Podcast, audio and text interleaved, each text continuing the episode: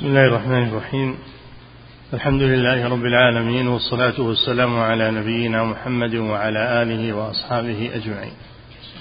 أما بعد قال المؤلف رحمه الله تعالى الوجه الثامن أن النبي صلى الله عليه وسلم قال إنما الأعمال بالنيات وإنما لكل امرئ ما نوى الحديث وهو أصل في إبطال الحيل وبه احتج البخاري على ذلك. بسم الله الرحمن الرحيم. الحمد لله رب العالمين. صلى الله وسلم على نبينا محمد. على آله وأصحابه أجمعين.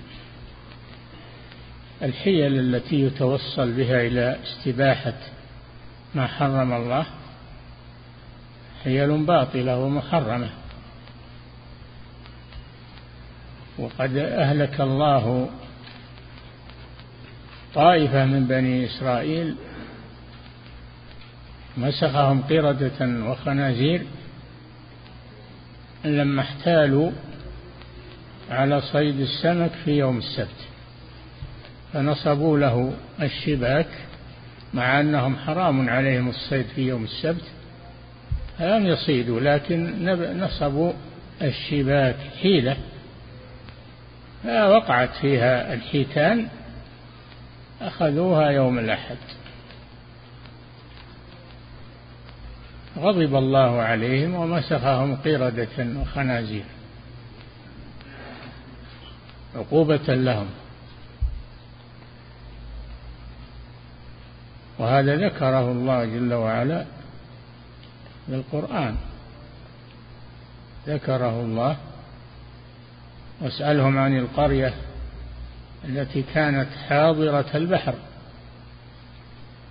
إذ يعدون في السبت. تأتيهم حيتانهم يوم سبت تلاهم الله في أن الحيتان تأتي يوم السبت بكثرة مما يغريهم بالحيلة لصيدها تأتيهم حيتانهم يوم سبتهم شرعا ويوم لا يسبتون لا تأتيهم.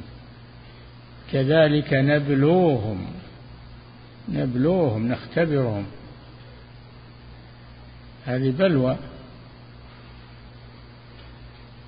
الصحابة رضي الله عنهم لما حرم الله عليهم الصيد وهم حرم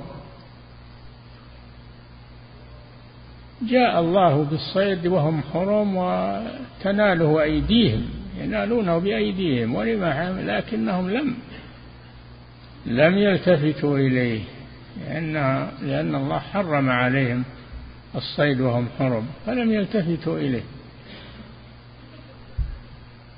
هذا الفرق بين المؤمنين وغير المؤمنين.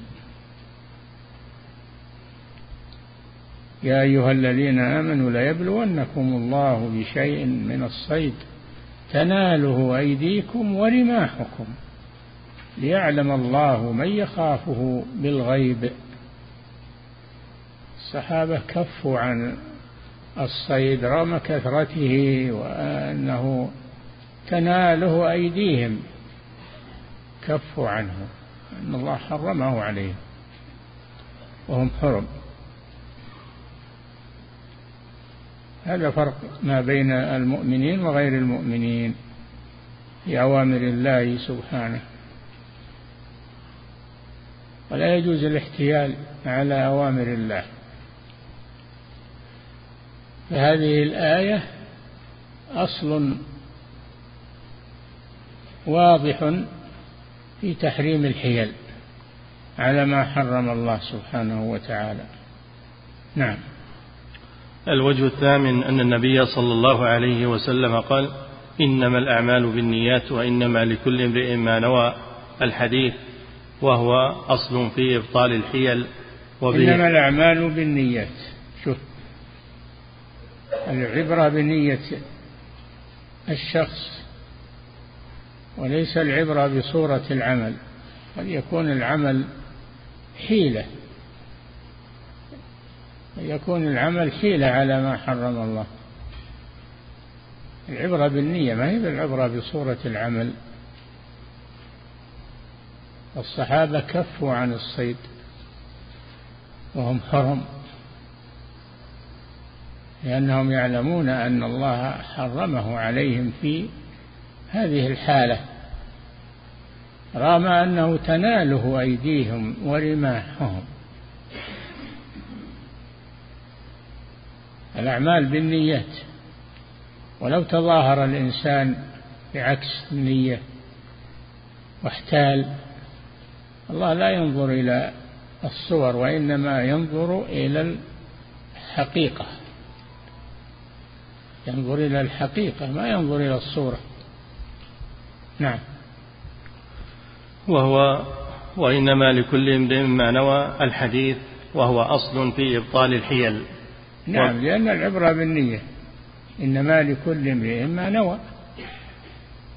الله لم ينظر إلى صورة العمل وإنما نظر إلى نية العامل. نعم.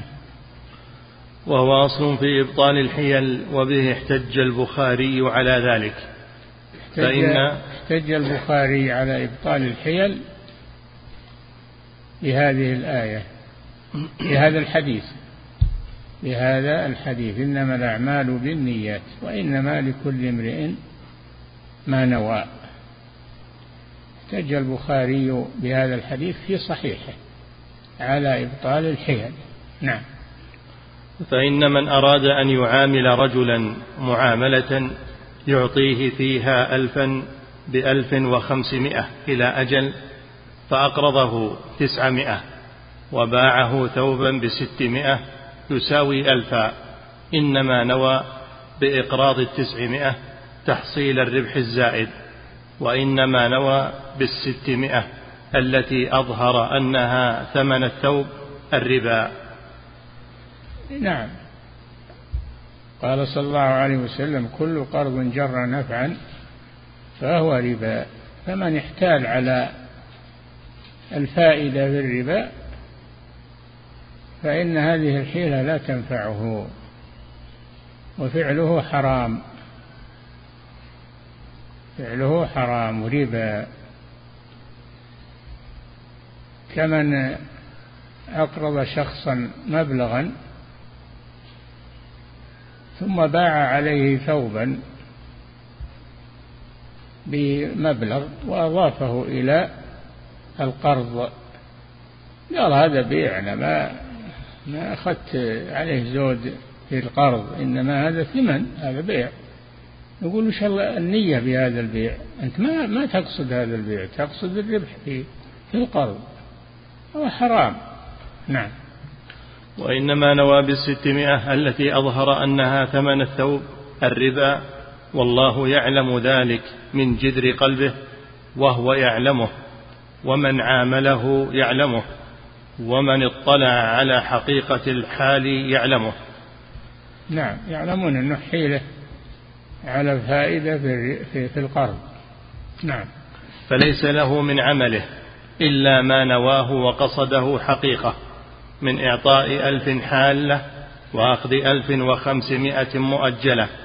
وجعل صورة القرض وصورة البيع محللا لهذا المحرم. نعم. هذا لا يفيده شيئا ولا ينقذه من عذاب الله عز وجل. نعم. الوجه التاسع ما رواه عمرو بن شعيب عن أبيه عن جده أن النبي صلى الله عليه وسلم قال البيعان بالخيار حتى يتفرقا. إلا أن يكون صفقة خيار ولا يحل له أن يفارقه خشية أن يستقيله. رواه أحمد وأهل السنن وحسنه الترمذي. وهذا أيضا من أدلة إبطال الحيل قال صلى الله عليه وسلم البيعان بالخيار. البيعان بالخيار ما لم يتفرقا. ولا يحل له أن يفارقه خشية أن يستقيله. إذا كان يريد أن يقطع الخيار وقام من المجلس يقول أنا فارقت المجلس فانتهى الخيار. نقول لا الخيار ما انتهى والمجلس ما زال وهذه الحيلة لا تفيدك شيئا. هذه الحيلة لا تفيدك شيئا. ولا يتحقق بها التفرق. نعم. البيعان بالخيار حتى يتفرقا إلا أن يكون صفقة خيار ولا إلا أن يكون هناك خيار شرط. ينتهي خيار المجلس يدخل خيار الشرط بعد المجلس. فإذا لم يكن هناك خيار شرط وإنما احتال على إنهاء المجلس أو احتال أحدهما فهذا الحيلة باطلة. نعم. ولا يحل له أن يفارقه خشية أن يستقيله. رواه أحمد وأهل السنن وحسنه الترمذي. وقد استدل به الإمام أحمد رحمه الله وقال فيه إبطال الحيل. استدل بهذا الحديث الإمام أحمد على إبطال الحيل. كونه فارق المجلس لا يقصد المفارقة وإنما يقصد انهاء خيار الشرط خيار المجلس. هو في المجلس ولو قام ولو فارق المجلس فهذا لا يبطل خيار المجلس لأنه لم ينوي به انتهاء المجلس إنما أراد به قطع الخيار خيار المجلس. هذه حيلة باطلة ولا خيار المجلس باقي. نعم. وقد استدل به الإمام أحمد وقال فيه إبطال الحيل ووجه ذلك أن الشارع أثبت الخيار إلى حين التفرق الذي يفعله المتعاقدان بداعية طباعهما فحرم رسول الله صلى الله عليه وسلم أن يقصد المفارق منع الآخر من الاستقالة وهي طلب الفسخ وهي طلب الفسخ سواء كان العقد لازما أو جائزا. لأنه قصد بالتفرق غير ما جعل التفرق في العرف له فإنه قصد به إبطال حق أخيه من الخيار ولم يوضع التفرق لذلك وإنما جعل التفرق لذهاب كل واحد منهما في حاجته ومصلحته. نعم. الوجه العاشر. ما روى محمد بن عمرو عن أبي سلمة عن أبي هريرة رضي الله عنه أن رسول الله صلى الله عليه وسلم قال لا ترتكبوا ما ارتكبت اليهود وتستحلوا محارم الله بأدنى الحيل. رواه أبو عبد الله بن بطة. نعم. يقول صلى الله عليه وسلم لا تستحلوا محارم الله بأدنى الحيل. هذا إبطال للحيل على استباحة ما حرم الله. نعم. لا ترتكبوا ما ارتكبت اليهود وتستحلوا محارم الله بأدنى الحيل. رواه لأن أبو اليهود يستحلون المحرمات بالحيل. مثل قصة قصة السبت. نعم. رواه أبو عبد الله ابن بطة قال حدثنا أحمد بن محمد ابن سل ابن سلم قال حدثنا الحسن بن الصباح الزعفراني قال حدثنا يزيد بن هارون قال حدثنا محمد بن عمرو. وهذا إسناد جيد يصحح مثله الترمذي وهو نص في تحريم استحلال محارم الله بالحيل. وإنما ذكر النبي صلى الله عليه وسلم أدنى الحيل تنبيها على أن مثل هذا المحرم العظيم الذي قد توعد الله تعالى عليه بمحاربة من لم ينته عنه. إي نعم بأدنى الحيل. فكيف بالحيلة الكبيرة؟ الإثم أشد والحيلة باطلة. لا تحل ما حرم الله. نعم.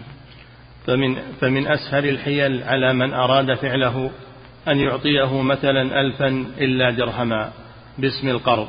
ويبيعه خرقة تساوي درهما بخمسمائة. نعم خرقة ما تساوي درهم يبيعها بخمسمائة. تصير الخرقة مجرد محلل وهو ما قصد بيعها حقيقة إنما قصد الحيلة على الربا. هذا حرام. نعم. وكذلك المطلق ثلاثا من أسهل الأشياء عليه أن يعطي بعض السفهاء عشرة دراهم مثلا ويستعيره لينزو على مطلقته فتطيب له بخلاف الطريق الشرعي فإنه يصعب معه عودها حلالا إذ من الممكن أن لا يطلق بل أن يموت المطلق أولا قبله. نعم. كذلك الله حرم المطلقة ثلاثا. واعتبر هذا بينونة كبرى فلا تحل له حتى تنكح زوجا غيره. يعني يتزوجها زوج غيره بعد الطلاق انتهاء عدتها زواج رغبة لا زواج تحليل ثم يطلقها بطيبة من نفسه لا بحيلة. فتحل بهذا. أما أن يتزوجها لا بقصد لا بقصد آه، زواجها زواجه بها وإن لا يريد التحليل. هذا التيس المستعار. لعنه رسول الله صلى الله عليه وسلم. نعم. ثم إنه صلى الله عليه وسلم نهانا عن التشبه باليهود وقد كانوا احتالوا في الاصطياد يوم السبت بأن حفروا خنادق يوم الجمعة تقع فيها الحيتان يوم السبت ثم يأخذونها يوم الأحد. وهذا عند المحتالين جائز لأن فعل الاصطياد لم يوجد يوم السبت وهو عند الفقهاء حرام لأن المقصود هو الكف عما ينال به الصيد بطريق التسبب أو المباشرة. نعم اليهود فعلوا هذه الحيلة التي ذمها الله وأهلكهم بسببها. يعني الله جل وعلا مسخهم قردة وخنازير بسبب هذه الحيلة. لما احتالوا على الله حرم عليهم صيد البحر يوم السبت. فهم حفروا الحفر ونصبوا الشباك فيها صارت الأسماك تقع في الحفر وتمسكها الشباك يوم السبت. فإذا جاء يوم الأحد جاءوا وأخذوا السمك من الشباك. الله لعنهم ومسخهم قردة وخنازير بسبب هذه الحيلة. نعم. وهذا عند المحتالين جائز لأن فعل الاصطياد لم يوجد يوم ولقد السبت. ولقد علمتم الذين اعتدوا منكم في السبت فقلنا لهم كونوا قردة خاسئين. نعم. ولقد علمتم الذين اعتدوا يعني اليهود. يقول لليهود ولقد علمتم أيها اليهود الذين اعتدوا منكم في السبت فحفروا الحفر للأسماك ووضعوا فيها الشباك يظنون أن هذا يبيح لهم أخذها يوم الأحد. هذا حرام. مسخهم الله قردة. مسخهم الله قردة. قلنا لهم كونوا هذا أمر كوني. كونوا قردة خاسئين.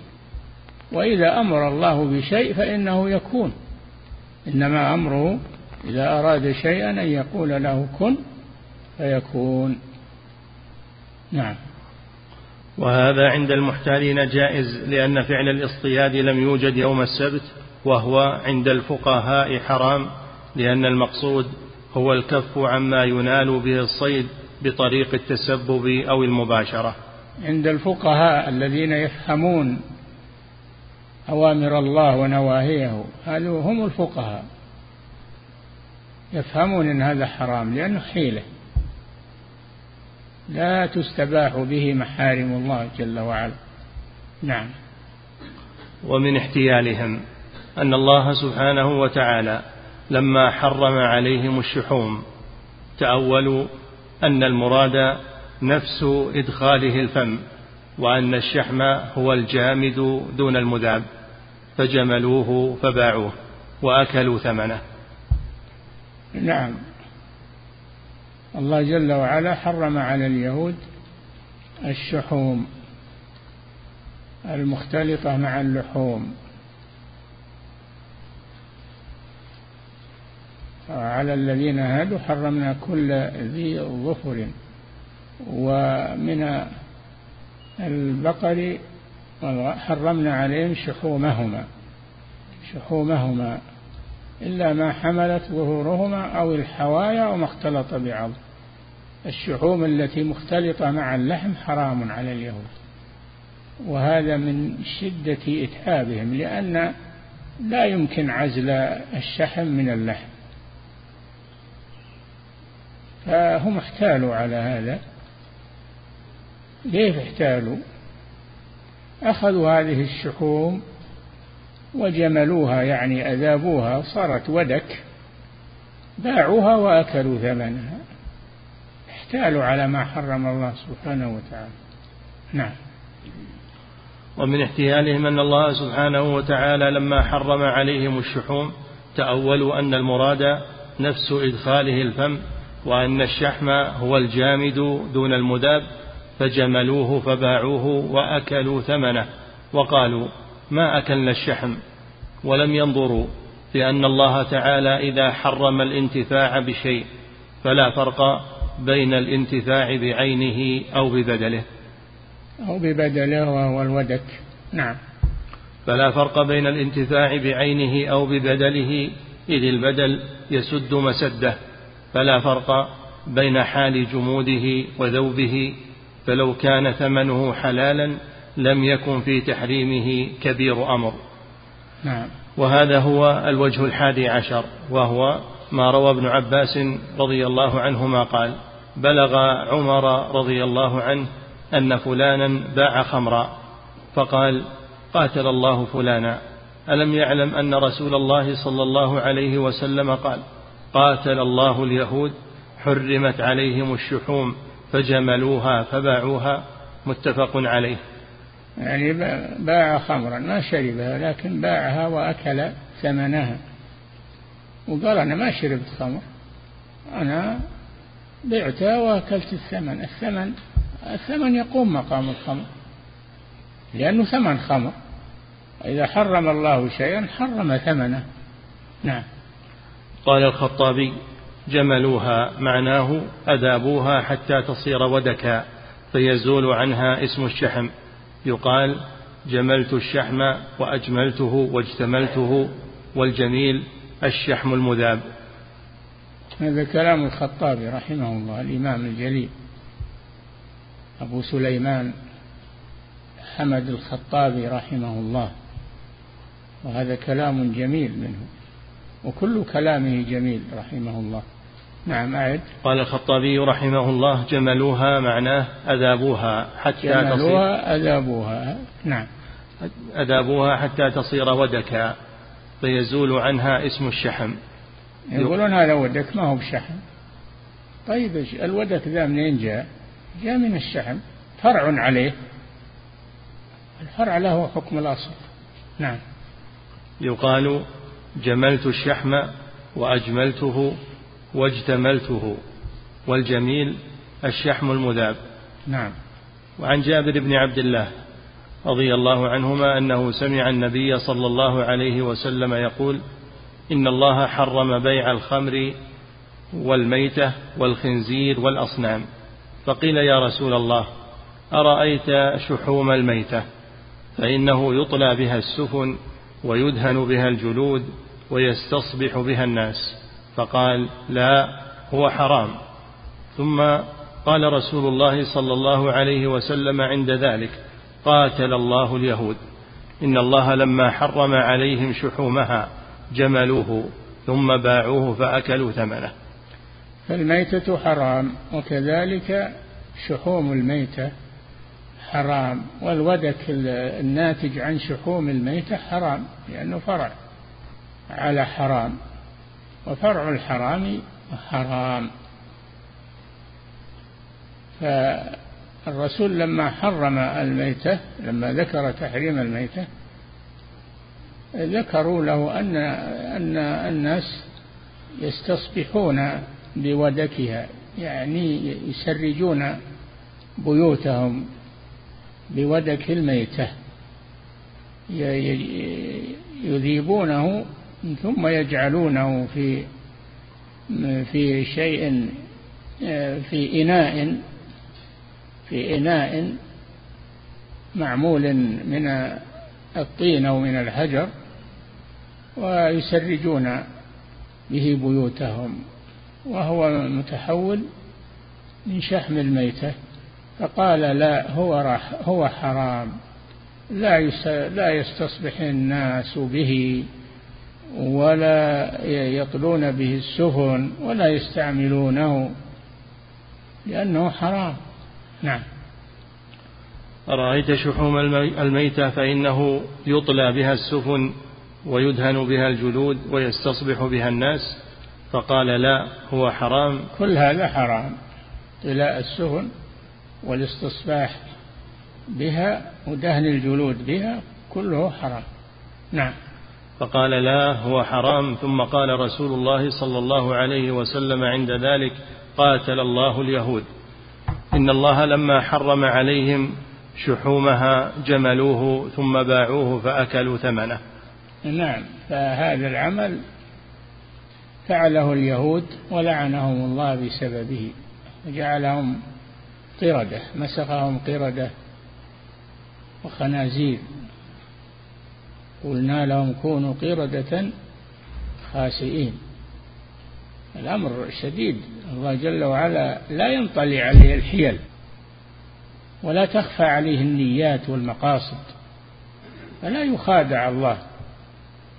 كما قال بعض السلف يخادعون الله كما يخادعون صبيا. الله لا يخادع سبحانه وتعالى. نعم. فأكلوا ثمنه رواه البخاري وأصله متفق عليه. قال الإمام أحمد رحمه الله في رواية صالح وأبي الحارث في أصحاب الحيل عمدوا إلى السنن فاحتالوا في نقضها. فالشيء الإمام أحمد له ابنان عبد الله وهو الكبير وصالح وهو أصغر من عبد الله وكلهم رووا عن أبيهم. تفقهوا عليه. نعم. قال الإمام أحمد رحمه الله في رواية صالح وأبي الحارث في أصحاب الحيل عمدوا إلى السنن فاحتالوا في نقضها فالشيء الذي قيل إنه حرام احتالوا فيه حتى أحلوه ثم احتج بهذا الحديث وحديث لعن الله المحلل والمحلل له. إي نعم لأن المحلل والمحلل له حيلة أيضا. حيلة على إباحتها للزوج الذي طلقها ثلاثا. نعم. قال الخطابي رحمه الله وقد ذكر حديث الشحوم. في هذا الحديث بطلان كل حيلة يحتال بها للتوصل إلى المحرم. نعم كل حيلة. توصل بها إلى استباحة المحرم فهي حرام ولا ينفع التحيل والله لا يخادع سبحانه وتعالى. نعم. في هذا الحديث بطلان كل حيلة يحتال بها للتوصل إلى المحرم وأنه لا يتغير حكمه بتغير هيئاته وتبديل اسمه. نعم. وقد مثلت حيلة أصحاب الشحوم بمن قيل له. لا تقرب مال اليتيم. فباعه وأخذ ثمنه فأكله. وقال لم آكل نفس مال اليتيم. وإنما أكل ثمنه. والمعنى واحد. نعم. أو اشترى شيئا في ذمته ونقده وقال هذا قد ملكته وصار عوضه دينا في ذمتي فإنما أكلت ما هو ملكي باطنا وظاهرا. نعم. ولولا أن الله سبحانه وتعالى رحم هذه الأمة بأن نبيها صلى الله عليه وسلم نبههم على ما لعنت به اليهود وكان السابقون منهم فقهاء أتقياء علموا مقصود الشارع فاستقرت الشريعة بتحريم المحرمات من الدم والميتة ولحم الخنزير وغيرها وإن تبدلت صورها. وبتحريم أثمانها لطرق الشيطان لأهل الحيل ما طرق لهم في الأثمان ونحوها إذ البابان باب واحد على ما لا يخفى. نعم فالباب واحد سواء سواء استباحوا ما حرم الله أو استباحوا البديل عنه والفرع الذي تفرع منه. المعنى واحد. والله جل وعلا لا يخفى عليه شيء ولا تنفع عنده الحيل ولا يخدع سبحانه وتعالى. نعم. الوجه الثاني عشر. أن باب الحيل المحرمة مداره على تسمية الشيء بغير اسمه.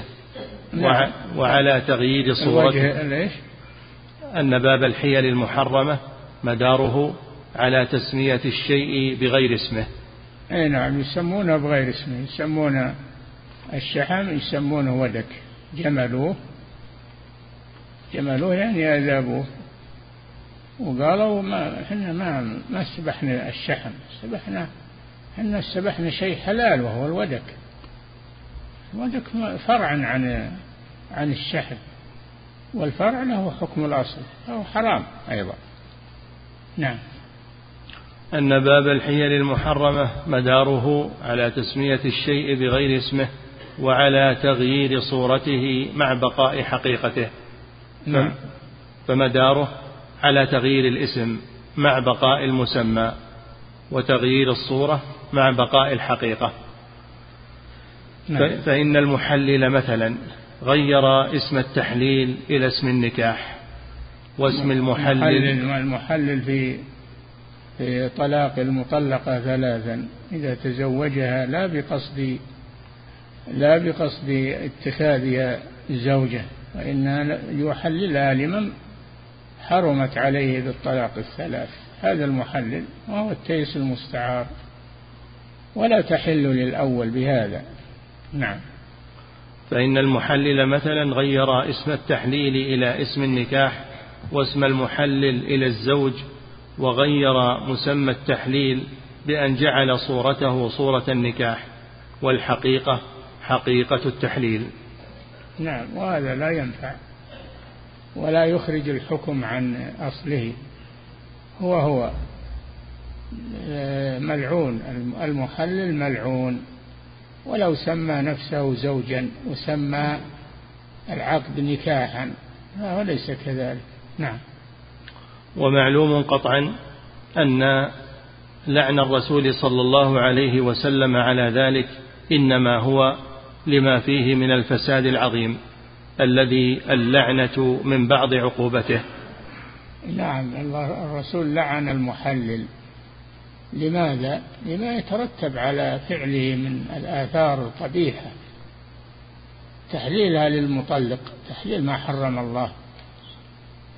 ما يجوز هذا. وكون وكون المحلل يطأ فرجا حرام عليه. لا يبيحه له العقد الباطل. ويترتب على هذا آثار سيئة. نعم. ومعلوم قطعا أن لعن الرسول صلى الله عليه وسلم على ذلك إنما هو لما فيه من الفساد العظيم الذي اللعنة من بعض عقوبته وهذا الفساد لم يزل بتغيير الاسم والصورة مع بقاء الحقيقة. نعم وهي التحليل. وهذا الفساد لم يزل بتغيير الاسم والصورة مع بقاء الحقيقة ولا بتقديم الشرط من صلب العقد إلى ما قبله فإن المفسدة تابعة للحقيقة لا للاسم ولا لمجرد الصورة. نعم. وكذلك المفسدة العظيمة التي اشتمل عليها الربا لا تزول بتغيير اسمه من الربا إلى المعاملة ولا بتغيير صورته من صورة إلى صورة.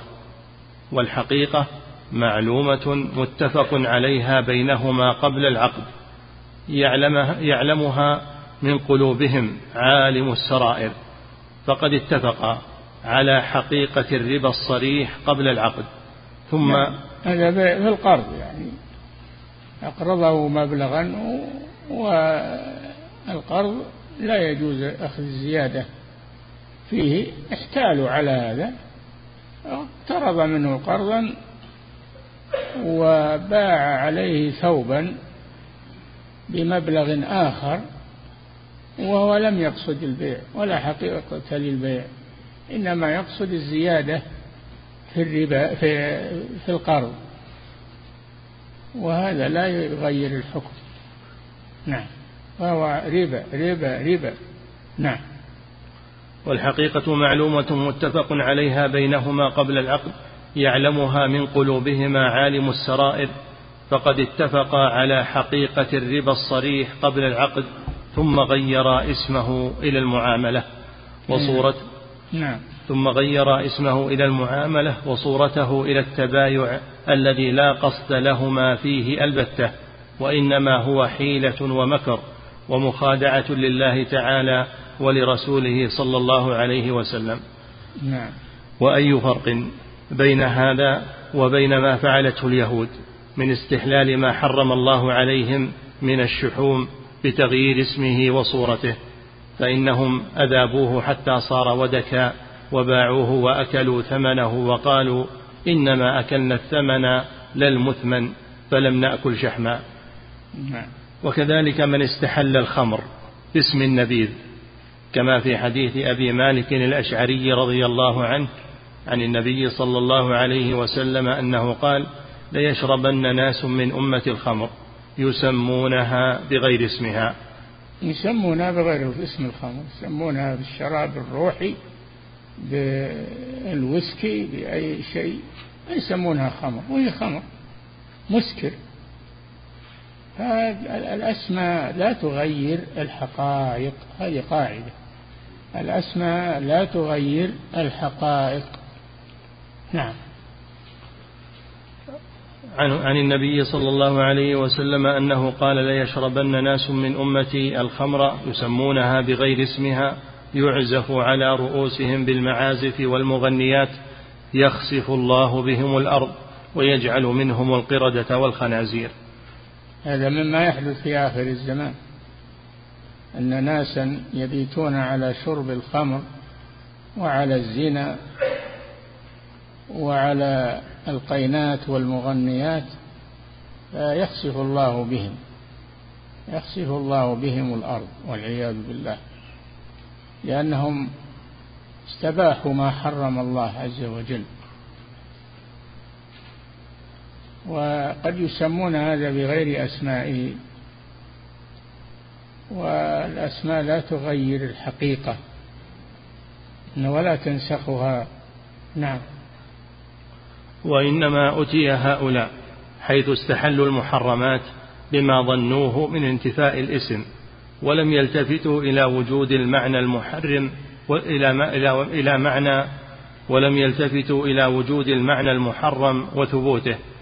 وهذا بعينه هو شبهة اليهود في استحلال بيع الشحم بعد جمله واستحلال أخذ الحيتان يوم الأحد بما أوقعوها به يوم السبت في الحفائر والشباك من فعلهم يوم الجمعة وقالوا ليس هذا صيد يوم السبت ولا استباحة لنفس الشحم نعم. بل الذي يستحل الشراب المسكر زاعما أنه ليس خمرا مع علمه أن معناه معنى الخمر ومقصوده مقصوده وعمله عمله أفسد تأويلا فإن الخمر اسم لكل شراب مسكر كما دلت عليه النصوص الصحيحة الصريحة. وقد جاء هذا الحديث عن النبي صلى الله عليه وسلم من وجوه أخرى. في من يرى أن الخمر لا تكون إلا من العنب لا تكون إلا من العنب.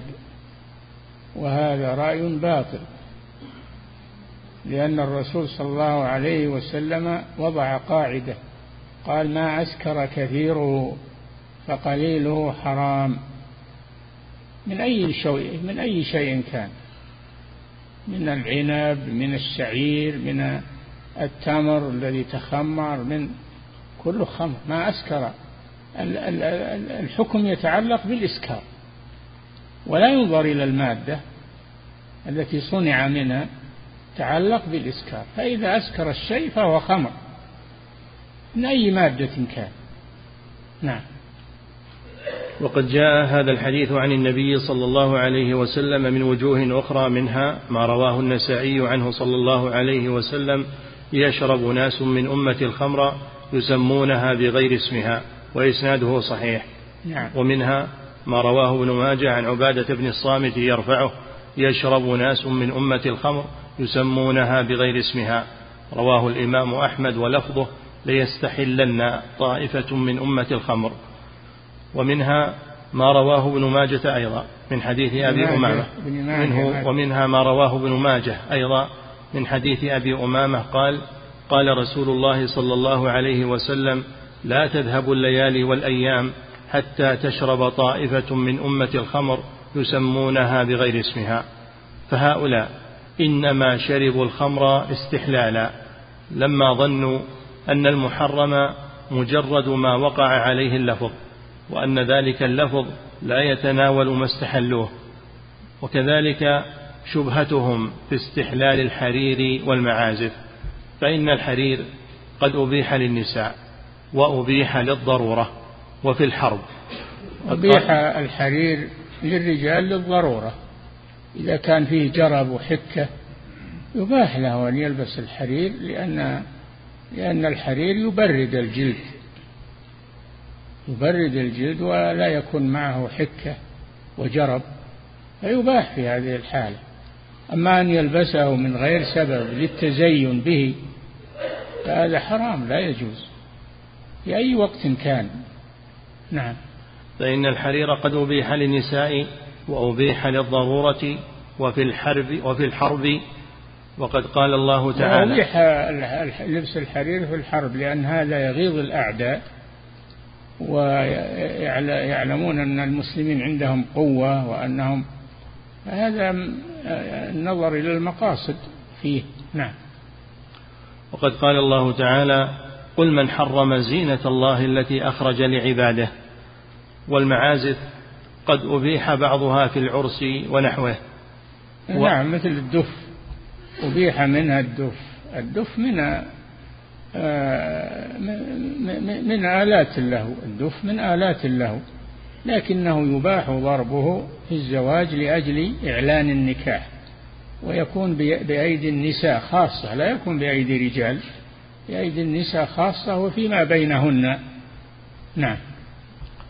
والمعازف قد أبيح بعضها في العرس ونحوه وأبيح, وأبيح الحداء وأبيح بعض أنواع الغناء. الحداء, الحداء نوع من الغناء يباح لقيادة الإبل في الليل. إذا كانوا يسيرون في الليل فيكون معهم حادي تسير الإبل على صوته. وهو نوع من الغناء الحدة نوع من الغناء لكنه أبيح لأجل آه، حاجة المسافرين إليه. نعم. وأبيح الحداء وأبيح بعض أنواع الغناء وهذه الشبهة أقوى بكثير من شبه أصحاب الحيل. فإذا كان من عقوبة هؤلاء أن يمسخ بعضهم قردة وخنازير فما الظن بعقوبة من جرمهم أعظم؟ وفعلهم أقبح فالقوم الذين يخسف بهم ويمسخون إنما فعل ذلك بهم من جهة التأويل الفاسد الذي استحلوا به المحارم بطريق الحيلة وأعرضوا عن مقصود الشارع وحكمته في تحريم هذه الأشياء. ولذلك مسخوا قردة وخنازير كما مسخ أصحاب السبت بما تأولوا من التأويل الفاسد. الذي استحلوا به المحارم وخسف ببعضهم كما خسف بقارون لأن في الخمر والحرير والمعازف من الكبر والخيلاء ما في الزينة التي خرج فيها قارون على قومه. نعم لا يجوز فعل هذه الأشياء لأنها مما حرم الله سبحانه وتعالى في كل زمان. وفي كل مكان. لا يقال الوقت تغير والناس تغيرت حالهم وهذا شيء درج عليه الناس وإلى آخره. كل هذا باطل. أحكام الله لا تتغير. لا تتغير إلا إذا نسخ الله شيء, شيء منها. أما ما لم ينسخ فإنه محكم إلى يوم القيامة ولا يجوز تغييره والاحتيال عليه. نعم. وخسف ببعضهم كما وآفة آفة الناس من المفتين المتعالمين أو علماء الضلال. قد يكونون علماء لكنهم علماء ضلال. والآن صاروا في المواقع وفي ما يسمونه بالشبكات ومما هب ودب يفتون ويتكلمون ويغتر بهم بعض الناس وأصحاب الأهوى. يقول هذول علماء. وبها المتشددين ذولا اتركوهم هذول العلماء وهذول اللي متفتحين وعارفين. فتنة والعياذ بالله. نعم. وخسف ببعضهم كما خسف بقارون لأن في الخمر والحرير والمعازف من الكبر والخيلاء ما في الزينة التي خرج فيها قارون على قومه.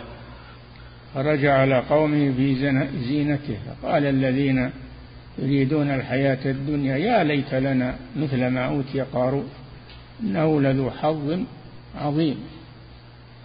وقال الذين أوتوا العلم ويلكم آه، ويلكم ثواب الله خير لمن آمن وعمل صالحا ولا يلقاها إلا الصابرون.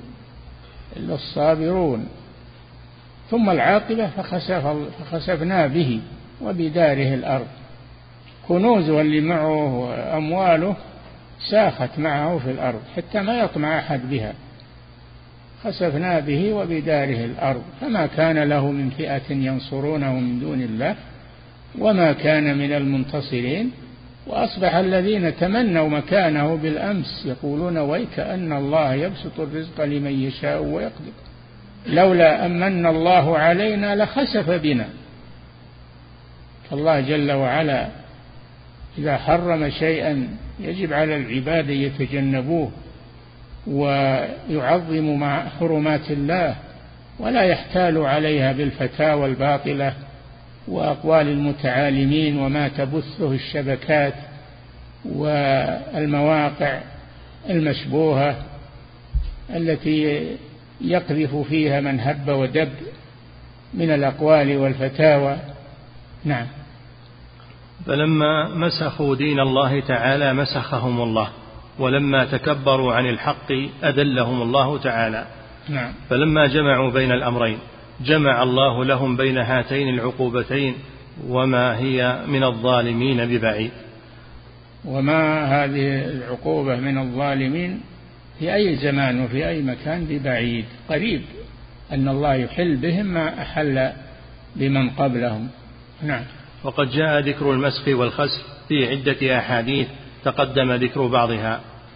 فصل المسخ والخسف الذي يحدث في آخر الزمان جاء في عدة أحاديث كما تقدم نموذج منها. نعم. فصل وقد أخبر النبي صلى الله عليه وسلم أن طائفة من أمته تستحل الربا باسم البيع يكفي نقف عند هذا. نعم.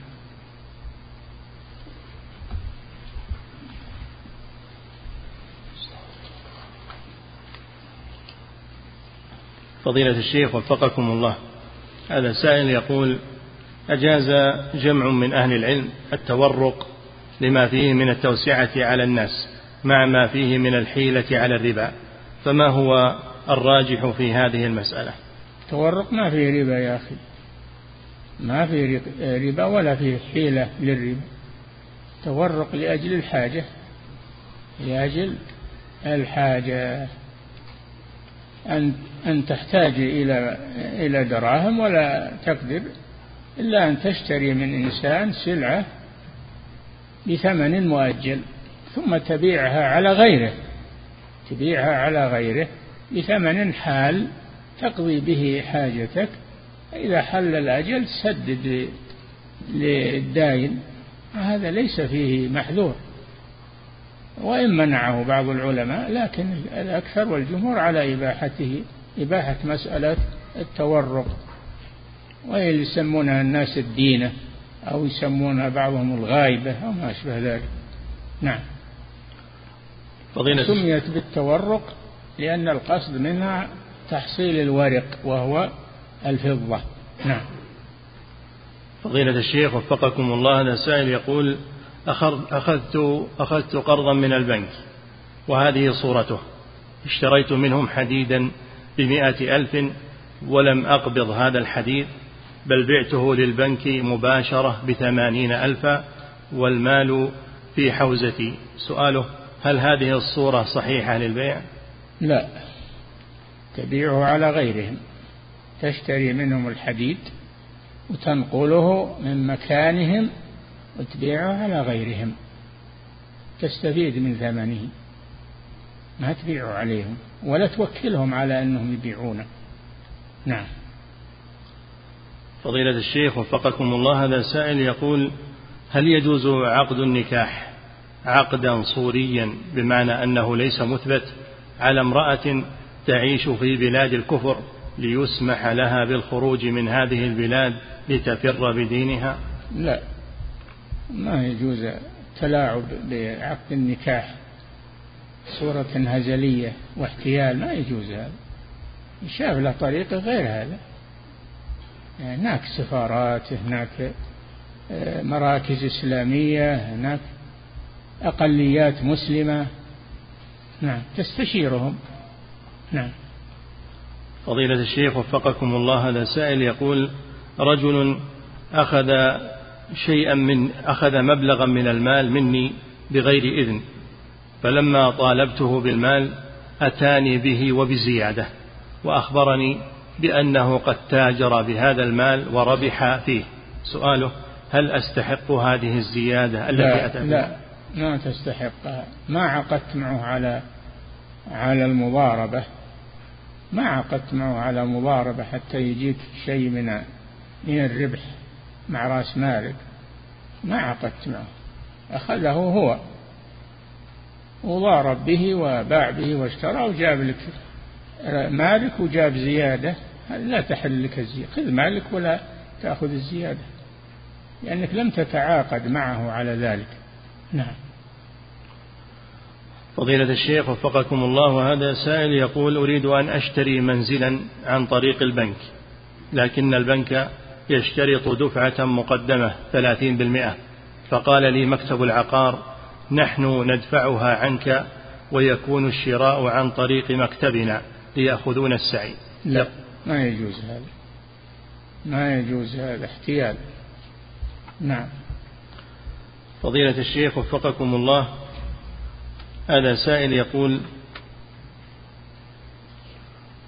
يقول إذا اقترض بائع السلعة من شخص ثم عند سداد إذا اقترض بائع السلعة إذا اقترض بائع السلعة من شخص ثم رد إليه هذا الشخص المال ومعه زيادة من دون اشتراط فهل يجوز له ذلك؟ إذا كان ما شرط عليه هذا من حسن القضاء.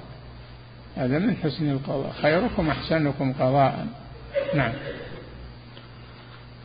فضيلة الشيخ وفقكم الله. هذا سائل يقول هل الربا الصريح هو ربا النسيئة فقط؟ لا ربا الفضل وربا النسيئة. الربا نوعان ربا الفضل وربا النسيئة. كلاهما حرام. نعم. فضيلة الشيخ وفقكم الله هذا سائل يقول ما حكم استخدام ما حكم استخدام الحيلة لأجل دفع ضرر عظيم أو جلب مصلحة كبيرة؟ ما ندري وش الضرر العظيم ولا المصلحة الكبيرة. نعم. فضيلة الشيخ وفقكم الله هذا سائل يقول هل يجوز لي أن أشتري بضاعة ثم أبيع ثم أبيعها بضعف المبلغ الذي اشتريتها به أم يكون هذا من باب الحيلة؟ إيش؟ هل يجوز لي أن أشتري بضاعة بمبلغ من المال إيه؟ ثم أبيعها بضعف هذا المبلغ الذي اشتريتها به؟ أم يكون هذا من باب الاحتيال؟ إذا اشتريت البضاعة وملكتها وقبضتها جاز لك أن تبيعها بمثل ثمنها أو أكثر أو أقل لأنها ملكك. لأنها صارت ملكا لك. نعم. فضيلة الشيخ وفقكم الله هذا السائل يقول هل صحيح أنه يوجد في هذا العصر بنوك تسمى بالبنوك الإسلامية والبنوك غير الإسلامية؟ فما كان إسلاميا فمعاملاته كلها جائزة؟ والله قالوها لكن ما شفناها ما, ما شفنا بنوك إسلامية. والظاهر إنها هي البنوك بس سموها إسلامية والاسم لا يغير الحقيقة. نعم. فضيلة الشيخ وفقكم الله هذا سائل يقول هل يجوز مخادعة الصبي والاحتيال عليه لأجل مصلحة؟ لأجل مصلحة. مصلحة الصبي؟ ها؟ هذا الظاهر نعم. إذا كان هذا من مصلحته هذا شيء جيد هذا من التربية. نعم. فضيلة الشيخ وفقكم الله هذا سائل من خارج هذه البلاد يقول نحن في مناطق يسيطر عليها العدو فنضطر إلى أن نلصق شعاراتهم على سياراتنا من أجل ألا يتعرضوا لنا ونحتال بذلك فهل تجوز لنا هذه الحيلة؟ كان هذا نظام هذا نظام في البلد تصدقون على سياراتكم لأجل أنها يسمح لها بالسير والتحميل و... فلا أرى مانعا من ذلك. نعم. فضيلة الشيخ وفقكم الله هذا سائل يقول إذا تغيب الموظف عن وظيفته لعذر ضروري ثم أتى بتقرير طبي مزور لأنه لن يكون له عذر إلا هذا فهل يجوز له هذا لا ما يجوز. المزور لا يجوز الكذب لا يجوز. بين الحقيقة ويطلب المسامحة والعفو عنه من المدير من المسؤول. نعم. فضيلة الشيخ وفقكم الله هذا سائل يقول هل تصح صلاة الجمعة في البر؟ لا ما تصح صلاة الجمعة في البر البعيد عن البلد. يجوز إقامتها في فضاء قريب من البلد للحاجة إذا احتيج إلى هذا. وأما أن تقام في في الرحلات في في الأسفار ما ما تقام الجمعة إلا في بلد. أو ما حوالي البلد مما هو تابع للبلد عند الحاجة. نعم. فضيلة الشيخ وفقكم الله هذا سائل يقول دخلت إلى مسجد الحي وقد انتهى الناس من صلاة المغرب والعشاء حيث حيث جمعت بسبب المطر. سؤاله أنا الآن منفرد فهل يجوز لي أن أجمع بين الصلاتين وهذه حالي؟ لا. إن حضرت الجمع معهم تجمع وإن ما حضرت الجمع فلا تجمع وحدك. نعم. فضيلة الشيخ وفقكم الله هذا سائل يقول هل صحيح أن النبي صلى الله عليه وسلم نهى عن الاتكاء على اليد اليسرى عند الجلوس؟ نعم. نهى عن الاتكاء. هذا كرة مكروه كراهة تنزيه. اتكاء على يده اليسرى. فيه تشبه بالشيطان أظن. نعم. أو تشبه باليهود. نعم. فضيلة الشيخ وفقكم الله هذا سائل يقول ذكرتم حفظكم الله أنه لا بأس بالدف في الزواج فهل يجوز إحضار ما يسمى بالمطربات والطقاقات لضرب الدف عند النساء؟ طقاقات؟ نعم. ما في بس. إذا كان القصد إعلان النكاح إذا كان القصد إعلان النكاح واللي تضربه نساء ما في بس. نعم. فضيلة الشيخ وفقكم الله هذا سائل يقول ما الضابط في إدراك الركوع مع الإمام في الصلاة؟ إذا وصلت يداه إذا كبر وانحنى ووصلت يداه إلى ركبتيه قبل أن يرفع الإمام فقد أدرك الركوع. انتبهوا. إذا كبر وانحنى ووصلت يداه إلى ركبتيه قبل أن يرفع الإمام فقد أدرك الركوع فعليه أنه يكمل الركوع ويلحق بالإمام نعم. فضيلة الشيخ وفقكم الله هذا سائل يقول استأجرت بيتا واشترط علي صاحب البيت إن دفعت له المبلغ التابع لسنة كاملة فإنه ينقص لي عشرة بالمئة وإن لم أدفع له إلا النصف فإنه لا يخفض لي شيئا. فهل يصح العقد بهذه الحال؟ لا هذا عقد مجهول. ما هو؟ إن, إن فعلت كذا كذا وإن فعلت ما عزم ما عزم العقد على صورة معينة. نعم. فضيلة الشيخ وفقكم الله هذا سائل يسأل في الحج يقول من أدرك عرفة قبل الفجر لكنه لم يدرك مزدلفة إلا بعد طلوع إلا بعد طلوع الفجر فما الواجب عليه؟ نعم ما عليه شيء. إذا إذا فاته المبيت بمزدلفة لعذر واقع عليه الوقت ولم يدرك مزدلفة فلا بأس. يسقط عنه المبيت بمزدلفة. نعم. فضيلة الشيخ وفقكم الله هذه امرأة تسأل فتقول إن لديها حاجبين كبيرين. تقول هل لها أن تقصر منهما لأجل زوجها؟ والله ما أدري هذا لا يحتاج إلى أن أن أن الطبيبة تقرر هذا تقرر الطبيبة هذا الشيء. نعم. أو طبيبتان. نعم. فضيلة الشيخ وفقكم الله هذا سائل يقول ما حكم ما يفعله بعض بعض الناس؟ فيذهبون إلى المقبرة ثم يصبون ماء على القبر لأجل غسله وتنظيفه. لا يجوز هذا ولا يصب ماء على القبر إلا عند الدفن. عند الدفن يصب عليه الماء حتى لا يتطاير التراب. وأما بعد الدفن فلا يصب الماء على القبر. نعم. فضيلة الشيخ وفقكم الله هذا سائل يقول ما حكم التغني بالشعر إذا خلا من المجون ولم تصاحبه معازف؟ كيف؟ يقول ما حكم التغني بالشعر إذا خلا من المجون ولم تصاحبه المعازف؟ إذا خلا من المحذور التغني بالشعر يعني بدون أنه يكون في مجلس وعند ناس التغني بالبيت والبيتين ما في بس نعم. فضيلة الشيخ وفقكم الله هذا سائل يقول نهى النبي صلى الله عليه وسلم عن إنشاد الضالة في المسجد. فهل يجوز أن تعلق هذه الضالة كالمفاتيح مثلا أن تعلق في سارية المسجد أم يعد هذا من باب الاحتيال؟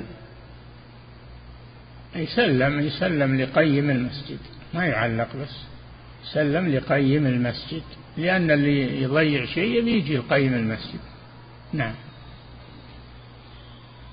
فضيلة الشيخ وفقكم الله هذا سائل يقول متى يبدأ المسح على الخفين؟ تبدأ المدة. تبدأ من انتقاض الوضوء بعد اللبس. من أول انتقاض للوضوء بعد اللبس. نعم.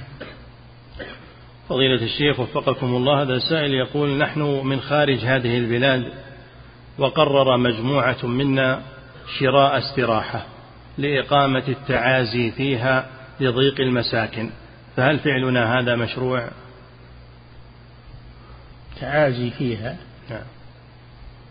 أخشى أنها يصير من المآتم من إقامة المآتم. التعازي ما تحتاج إلى إلى استراحة ولا تعزي المصاب بأينما لقيته في المسجد في المقبرة في, في السوق في التلفون في الجوال حاجة إلى الاجتماع. نعم. فضيلة الشيخ وفقكم الله هذا السائل يقول ما يسمى بالإيجار المنتهي بالتمليك؟ هل صحيح أن العلماء حرموه لأجل أن فيه حيلة على الربا؟ نعم صدر في قرار من هيئة كبار العلماء بتحريمه. ما هو من أجل الربا؟ من أجل أن العقد ما هو جازم متردد. نعم. فضيلة الشيخ وفقكم الله هذا سائل يقول ما يسمى بالحرير الصناعي؟ هل يجوز للمسلم الرجل أن يلبسه؟ الصناعي؟ نعم. ما أعرف الصناعي هذا. ما أعرف الصناعي هذا. إذا كان إنه مثل الحرير الأصلي وفيه نعومة وفيه لا يجوز. نعم. يأخذ حكمه. نعم. فضيلة الشيخ وفقكم الله هذا سائل يقول صلينا خلف إمام صلاة العشاء فقام الإمام للركعة الخامسة فنبهناه لكنه لم يرجع.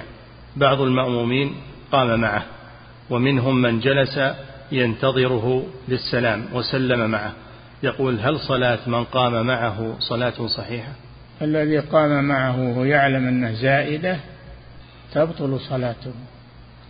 وأما الذي قام معه وهو لا يدري فلا فصلاته صحيحة. نعم.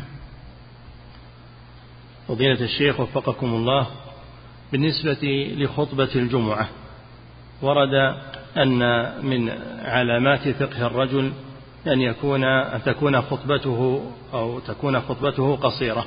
يقول ما الضابط في قصر الخطبة في هذا الوقت؟ الضابط في قصر الخطبة مثل الضابط في عهد الرسول صلى الله عليه وسلم. أن تكون بقدر الحاجة. تكون بقدر الحاجة. كلمات معدودات طيبات مباركات. فإذا اتصفت بهذه الصفة فهي خطبة الرسول صلى الله عليه وسلم نعم فضيلة الشيخ وفقكم الله هذا السائل يقول توفي والدي فعزم أعمامي على إقامة عزاء له في إحدى الاستراحات لمدة ثلاثة أيام فأنكرت عليهم هذه المدة وهذا التحديد فصار بيننا شقاق وخصومة. سؤاله هل فعلي وإنكاري هذا صحيح؟ وهل هناك مدة للعزاء؟ أديت الواجب وجزاك الله خيرا. وهم مخطئون في هذا مدة العزاء ليس له مدة وليس له مكان. نعم. العزاء يقولون إلى ثلاثة أيام لأنهم بعد الثلاثة ينسون المصيبة إلى ثلاثة أيام لكن ما يحتاج إلى اجتماع استئجار استراحة للعزاء وما أشبه ذلك. نعم. فضيلة الشيخ وفقكم الله هذا سائل يقول سائل من خارج هذه البلاد يقول عندما نريد أن نحول مالنا إلى بلادنا فإنا فإنا نعطيه شخصا بعملة هذا البلد ثم يحوله بعملة بلدنا هل هذه المعاملة جائزة؟ للحاجة تجوز هذه اللي تسمى السفتجة السفتجة هي أن تعطي شخصا مبلغا من المال في هذا البلد مثلا ويعطي أقاربك أو أهلك بدلا عنه في بلده أو يحوله لهم. لا بأس بهذا. نعم. فضيلة الشيخ وفقكم الله ورد عن أبي بكر الصديق رضي الله عنه وأرضاه أنه كان يمسك لسان نفسه ويقول هذا الذي أوردني الموارد. يقول ما مقصوده بقوله الموارد؟ الكلام يعني الكلام الذي ليس في محله يكون مورد سوء فما في شك. قال صلى الله عليه وسلم من يضمن لي ما بين لحييه يعني اللسان وما بين رجليه يعني الفرج أضمن له الجنة. أخطر على الإنسان اللسان والفرج. فإذا ضبطهما سلم من دخل الجنة وسلم من النار. نعم. فضيلة الشيخ وفقكم الله هذا السائل يقول ما يسمى بالقات؟ وكذلك الحشيش والمخدرات التي تسكر وتضر بالإنسان هل تدخل في اسم الخمر رغم تغير أسمائها؟ لا ما تدخل اسم الخمر. مخدرات مفترات. القات هذا مفتر مثل الدخان مفتر. وأما المخدر فهذا يصيب الجسم يصيب الجسم كل الجسم بتراكيبه فينهار الجسم بهذا ويؤثر عليه المخدرات أشد ما في شك. نعم. فضيلة الشيخ وفقكم الله هذا سائل يسأل فيقول كيف كيف يستطيع المؤمن أن يوفق بين الأخذ بالأسباب والتوكل على الله سبحانه. ما بينهن تنافي ولا تناقض. تأخذ الأسباب ويتوكل على الله يجمع بينهما. ما يعتمد على السبب ويترك التوكل ولا يعتمد على التوكل ويترك الأسباب بل يجمع بينهما. كما كان النبي صلى الله عليه وسلم يجمع بينهما وأصحابه. نعم. فضيلة الشيخ وفقكم الله هذا سائل يقول هل يجوز مس المصحف بغير وضوء؟ لا مباشرة لا. ما يمس المصحف الآيات أو الحواشي حواشي المصحف أو حتى جلد المصحف المتصل به ما يمسه بدون طهارة إلا من وراء حائل. نعم. فضيلة الشيخ وفقكم الله قوله صلى الله عليه وسلم لا يمس القرآن إلا طاهر. نعم. فضيلة الشيخ وفقكم الله هذا سائل يقول من اشترى سيارة عن طريق الإيجار المنتهي بالتمليك ولما علم الحكم وأراد إرجاعها فإنهم يغرمونه مبلغا كبيرا. يقول كيف المخرج الشرعي له؟ المخرج الشرعي يصبر على التغريم ويردها نعم. فضيلة الشيخ وفقكم الله هذا هذه امرأة تسأل فتقول إنها كانت في الطواف وفي الشوط الأخير منه أحست بنزول شيء وبعد ساعة كشفت فوجدت أنها حائض. هل عمرتها صحيحة؟ إذا علمت أن الحيض نزل عليها وهي تطوف عمرتها غير صحيحة. لابد من إعادتها إذا طهرت. تبقى على إحرامها هي محرمة لا تتحلل. إن كانت تحللت تعيد الإحرام عليها وتمسك عن محظورات الإحرام. تجتنب البرقع والنقاب. فإذا طهرت واغتسلت فإنها تطوف للعمرة وتسعى بين الصفا والمروة وتقصر. نعم. فضيلة الشيخ وفقكم الله هذا سائل يقول عندما سائل من خارج هذه البلاد يقول عندما ننكر على بعض الناس احتفالهم بالمولد النبوي يقولون إنكم تكرهون النبي صلى الله عليه وسلم ولذلك لا تحتفلون بمولده. يقول كيف الجواب عن ذلك؟ العكس الذي يفعل البدع يبغض النبي صلى الله عليه وسلم. والمولد هذا من البدع والرسول يبغض البدع ونهى عنها وحذر منها. الذي يحب الرسول يترك البدع ومنها المولد. والذي يحدث المولد هذا مبغض للرسول صلى الله عليه وسلم. نعم. اعكسوا الأمر عليهم. نعم.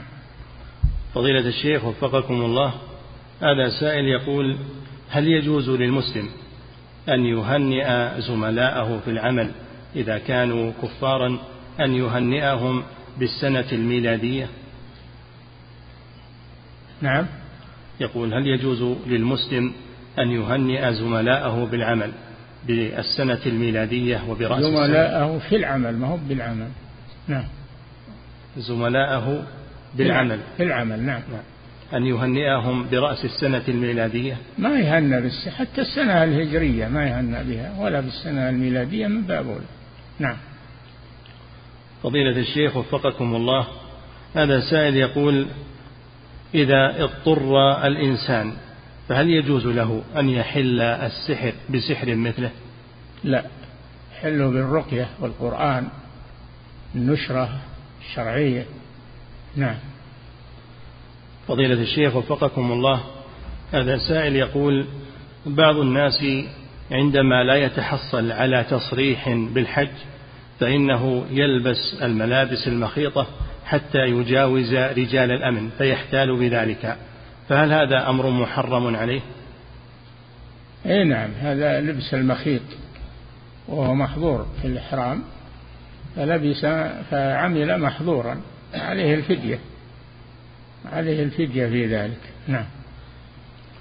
فضيلة الشيخ وفقكم الله هذا سائل يقول إذا كان الرجل مريضا مرضا شديدا فهل يجوز له أن يتيمم بدل استعمال الماء؟ إذا كان استعمال الماء يشق عليه أو لا يقدر عليه يتيمم. نعم. وإن كنتم مرضى على سفر وجاء أحد منكم من الغائط أو لامستم النساء فلم تجدوا ماء فتيمموا. فيشرع التيمم لأمرين إما عدم الماء وإما المرض الذي لا يستطيع معه استعمال الماء وهو موجود. نعم. وكذلك حفظك الله يسأل يقول أحيانا نكون في البر ويكون الجو باردا فهل يجوز لنا أن نصير إلى التيمم بدل استعمال الماء؟ إذا خفتم على أنفسكم من استعمال الماء تتيممون كما فعل عمرو بن العاص رضي الله عنه وأقره الرسول صلى الله عليه وسلم على ذلك. إذا خفتم على أنفسكم من استعمال الماء خفتم ضررا على أنفسكم. أو مرضا فلكم أن تتيمموا. نعم. فضيلة الشيخ وفقكم الله هذا سائل يقول مر معنا في درس سابق أن من أكل الثوم والبصل فإنه لا يجوز له أن يحضر إلى صلاة الجماعة وأن النبي صلى الله عليه وسلم أمر بإخراج من عمل ذلك. سؤاله من شرب الدخان فهل يجوز له أن يحضر مع الجماعة؟ ما هو الدخان هو مثل البصل. يشربونه لكن كانوا يتخذ شيء في فمه يذهب رائحة الدخان. نعم. فضيلة الشيخ وفقكم الله. هذا سائل يقول ذكرتم حفظكم الله في درس سابق أنه لا بأس بالعمرة بعد العمرة. فهل هناك حد معين بينهما؟ لا حد بينهما. لا حد بينهما ولكن كونه يجعل بينهما فاصلا حتى ينبت شعر رأسه أحسن. نعم. فضيلة الشيخ وفقكم الله هذا سائل يقول صلاة الجماعة هل هي واجبة على المريض؟ إذا يستطاع واجبة عليه إذا كان ما يستطيع حضور الجماعة قصدها الجماعة في المسجد. نعم. إيه إذا كان يشق عليه يصلي في البيت لأنه مريض. نعم. فضيلة الشيخ وفقكم الله هذا سائل يقول بالنسبة لأذكار الصباح والمساء متى تبدأ هذه الأذكار؟ تبدأ ببداية الصباح طلوع الفجر وببداية المساء وهي زوال الشمس. نعم. فضيلة الشيخ وفقكم الله هذا سائل يقول إذا ردد المسلم خلف المؤذن عند الإقامة. فهل يقول هذا الدعاء اللهم رب هذه الدعوة التامة؟ يقول إذا ردد المسلم مع المؤذن عند الإقامة. فهل يقول بعد الإقامة اللهم رب هذه الدعوة التامة كما يقول بعد الأذان؟ ما يمديه لأن المؤذن يحضر الإقامة ولا يمديه يتابع بخلاف الأذان. نعم. انتهى وفق. الله تعالى أعلم وصلى الله وسلم على نبينا محمد وعلى آله وصحبه.